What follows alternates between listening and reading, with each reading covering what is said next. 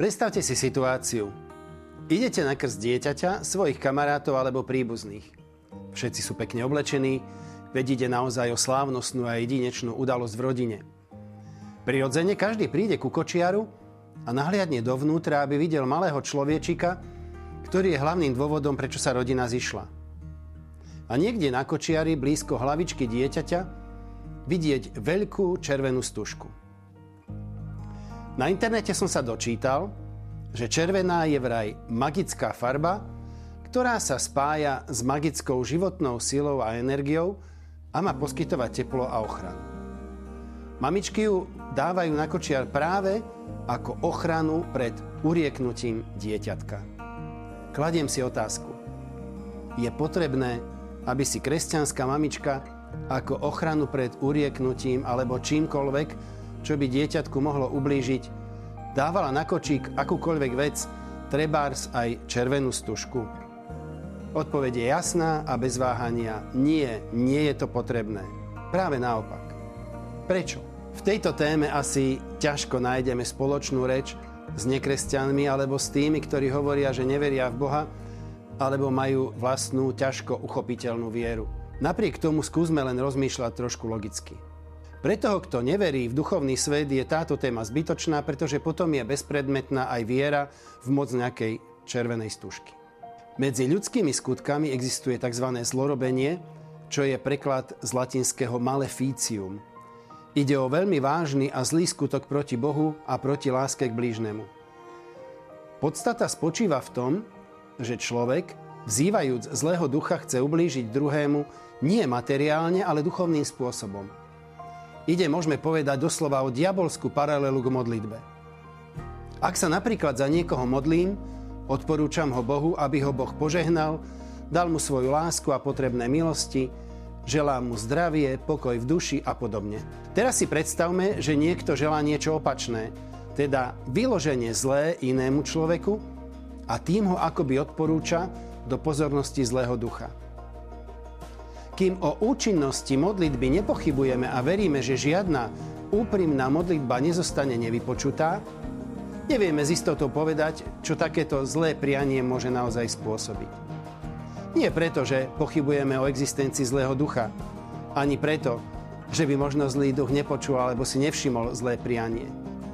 Čo je dôležité, nevieme z istotou povedať o účinkoch zla na konkrétnu osobu preto, lebo poprvé málo vieme o jej duchovnom stave a navyše, a to je oveľa dôležitejšie, Boh je silnejší a môže tomuto zlu zabrániť.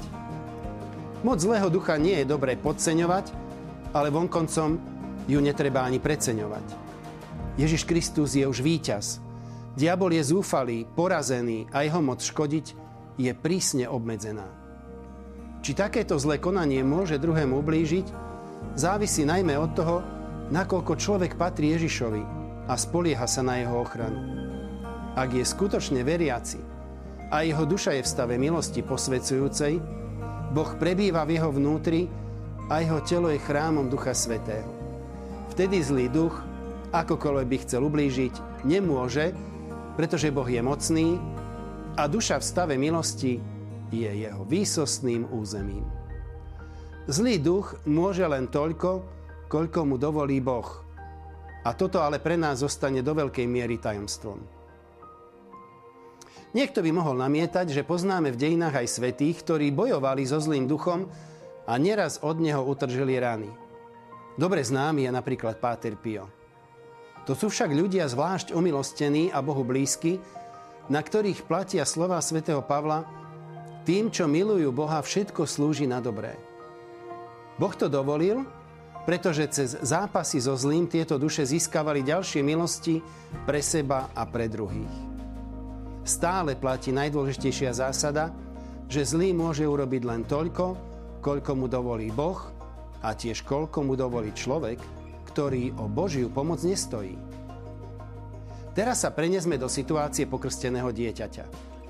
Duša malého dieťatka po krste, jazda to najkrajšie a najčistejšie, čo možno vo svete ľudí nájsť.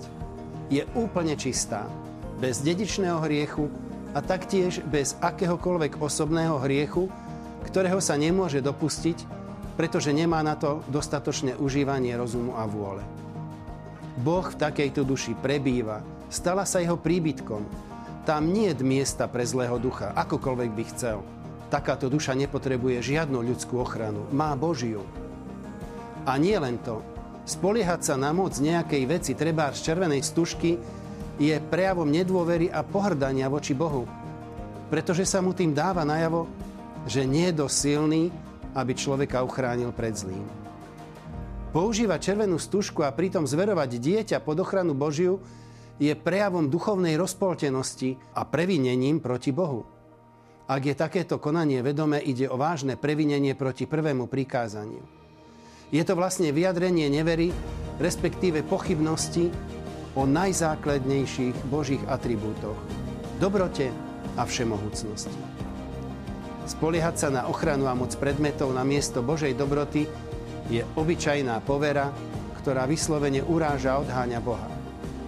A tak paradoxne, ten, kto takto koná, milne sa domnieva, že dieťa ochráni, ale sebe duchovne ubližuje.